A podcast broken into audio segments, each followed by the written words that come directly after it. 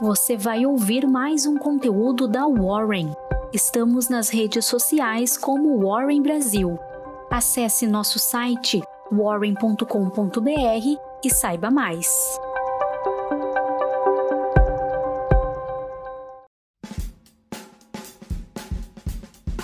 Bom dia, meu nome é Július, eu sou da equipe de redes sociais da Warren Brasil e essa é sua Warren Call de terça-feira, 26 de outubro.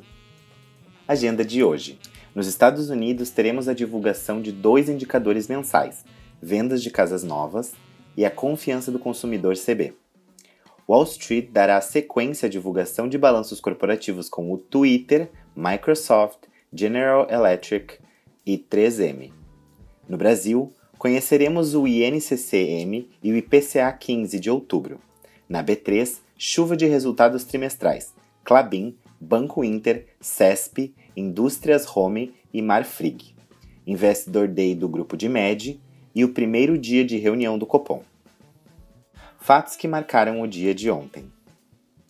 Dia de recuperação nos contratos futuros de minério de ferro na China, que fechou em alta de 0,4%. Em dados do Banco Central, o estoque de crédito variou 2% em setembro em comparação a agosto. O montante total atingiu 4,42 bilhões de reais. A inadimplência de crédito livre variou 3% no mesmo período. Em entrevista à rádio de Mato Grosso do Sul, o presidente Jair Bolsonaro afirmou que a privatização da Petrobras entrou no radar. O mercado imobiliário perdeu o fôlego no terceiro trimestre após vários meses de fortes altas, a ABCIP divulgou relatórios operacionais do setor que mostrou alta de 19% nos lançamentos e 1,7% de crescimento nas vendas em base anual. Com relação à bolsa brasileira, o Ibovespa fechou o dia em forte queda de 2,75%, em sessão comprometida com a percepção de risco fiscal. O índice voltou a 107 mil pontos, negociando com um volume de 39% acima da média de 50 pregões. Energia. Em meio à alta do petróleo no mercado internacional, as empresas de óleo e gás avançaram nesta sessão. No Ibovespa, a Petrobras é líder de ganhos do índice no dia.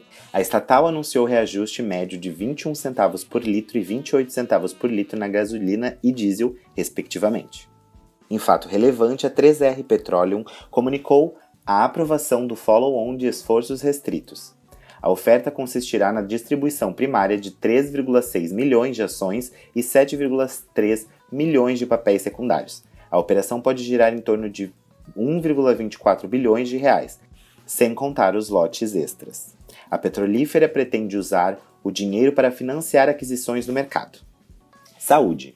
A Ipera Pharma abriu as portas dos balanços corporativos para o terceiro trimestre a fabricante de medicamentos viu sua receita líquida aumentar em 50% na base anual, atingindo 1,6 bilhão de reais. A cifra foi impactada positivamente pelo aumento de vendas do portfólio de medicamentos da família Takeda e Buscopan, aliada ao crescimento orgânico do sellout. O EBITDA veio 9% acima do esperado pelos analistas de Refinitiv, em 580,9 milhões de reais. O resultado financeiro da companhia mostra mais um trimestre de forte crescimento, chama atenção apenas para a margem bruta da companhia, que sofreu a pressão da taxa de câmbio mais elevada. No curto prazo, isso desfavorece a capacidade da companhia em conceder mais descontos promocionais. Indústria. Em prévia operacional, a Braskem registrou uma queda anual de 8% na produção de eteno no Brasil, somando 751,2 mil toneladas no terceiro trimestre. Olhando para os números de polipropileno na unidade dos Estados Unidos, a produção subiu 22% em um ano, atingindo 477 mil toneladas. Na Europa e no México, a produção em base anual variou mais 6% e menos 18%, respectivamente. Apesar da queda, vale lembrar que a base de comparação desse trimestre é desafiadora, tendo um impacto neutro no mercado durante essa segunda-feira. Entrada em smartphone intermediário e premium acessíveis, a Positivo informou que celebrou parceria com a empresa global Trenchell Holding para a fabricação, venda e assistência técnica dos smartphones Infinix Mobile no Brasil. O contrato é de exclusividade. A estratégia, segundo Rodenberg, é acirrar a concorrência com fabricantes como Samsung, Motorola e Xiaomi, em modelos na faixa de preço entre R$ 1.000 e R$ 3.000. Elétricas. Faltando poucas horas para divulgar seus resultados do terceiro trimestre, a EDP Brasil anunciou o investimento em uma usina de energia solar no Rio Grande do Norte. O projeto será de coparceria com a EDP Renováveis, com prazo de duração de 15 anos, e objetivo é desenvolver a capacidade instalada de geração de energia solar para 209 MWAC. Aéreas e Turismo. A Azul fechou acordo de 3 bilhões de euros para se tornar acionistas indiretos, mediante subscrição, da Lilium, sua parceria no desenvolvimento de aeronaves EVTOL no Brasil. Tecnologia. Provedora de tecnologia para sistema financeiro, a Sinqia disparou no mercado nesta segunda-feira. A fintech assinou contrato para aquisição de 51% do capital social da Kitijá, empresa especialista em recuperação de créditos de terceiros. A Kitijá recuperou mais de 222 milhões de reais de créditos entre junho de 2020 e de 2021. Sua plataforma é utilizada por alguns dos principais credores do Brasil e agora estará à disposição dos mais de 500 clientes da Sinqia, principalmente bancos, financeiras, fintechs, FIDCs e administradoras de consórcio. Construtoras. Se parece barato, então a companhia recompra. A Ezetec emendou outro programa de recompra de ações. Em agosto, a construtora havia anunciado a intenção de comprar 5,05 milhões de papéis ordinários e, tendo finalizado as aquisições, a empresa aprovou nova recompra de mesma quantidade, com validade até abril de 2022. Com relação às bolsas americanas, Wall Street entrou em máximas históricas. Nada novo sobre o sol. Com os três índices no positivo, o grande destaque ficou para o Nasdaq, que subiu 0,9% em meio às expectativas de balanços de tecnologia importantes durante essa semana.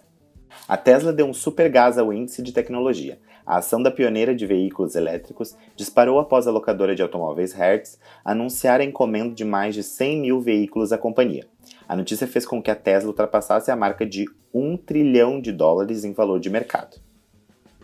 Em juros Brasil, no mercado de juros futuros se dividiu entre dois movimentos. Enquanto as taxas longas corrigiam após forte rally de alta na semana passada, as taxas curtas intermediárias subiram em até 28 BPs nesta segunda-feira, incorporando a perspectiva de uma postura mais dura do Banco Central nessa semana, que terá que elevar o tom para ancorar o risco fiscal e a inflação. No mercado de cripto, a carteira digital da empresa de transporte por aplicativo 99 vai incluir na plataforma a possibilidade de clientes receberem cashback na forma de bitcoins, na primeira incursão do grupo controlado pela empresa chinesa Didi em moedas digitais. O Bitcoin operava em alta nesta segunda-feira, cotado a 351 mil reais. Em relação ao dólar, no mercado de câmbio, em movimento de ajuste, o dólar teve forte desvalorização em relação ao real, depreciando 1,3% e encerrando o dia cotado a R$ 5,55. O DXY, índice que mede o comportamento da moeda norte-americana frente às principais divisas, fechou o dia em alta de 0,2%. E essa foi sua Warren Call de hoje. Muito obrigado e até amanhã.